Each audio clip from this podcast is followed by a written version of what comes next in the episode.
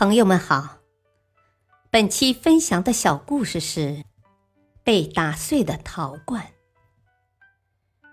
吉姆和休斯是一对兄弟，他们住在乡下，以烧制陶瓷维持生计。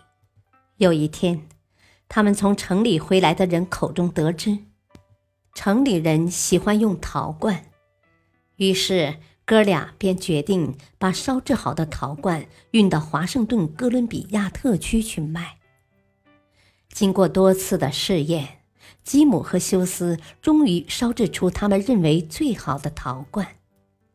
他们很兴奋，雇人把陶罐装上马车。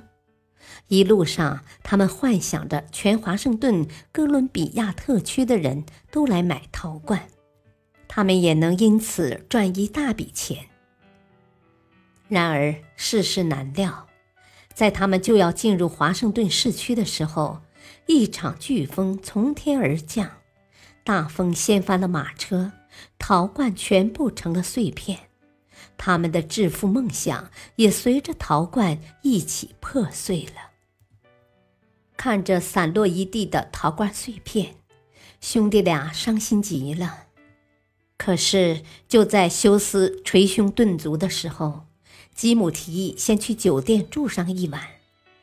啊，来一趟城里不容易，不如休息一晚后，明天再在城里四处走走，好好见识见识。休斯非常生气的责骂吉姆：“哼，你还有心思去城里四处走走？难道就不心疼我们辛辛苦苦烧出来的那些陶罐吗？”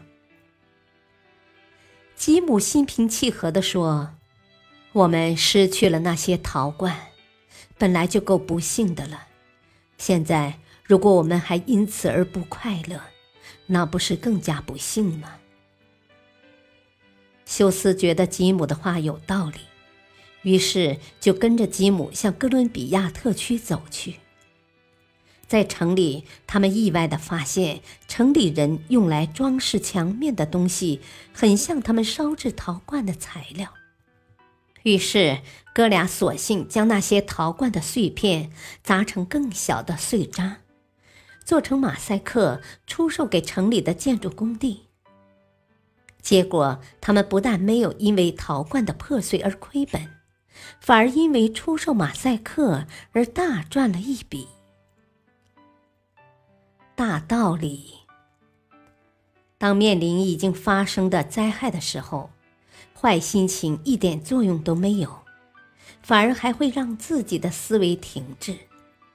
与其如此，还不如收拾好心情，想办法改变现状。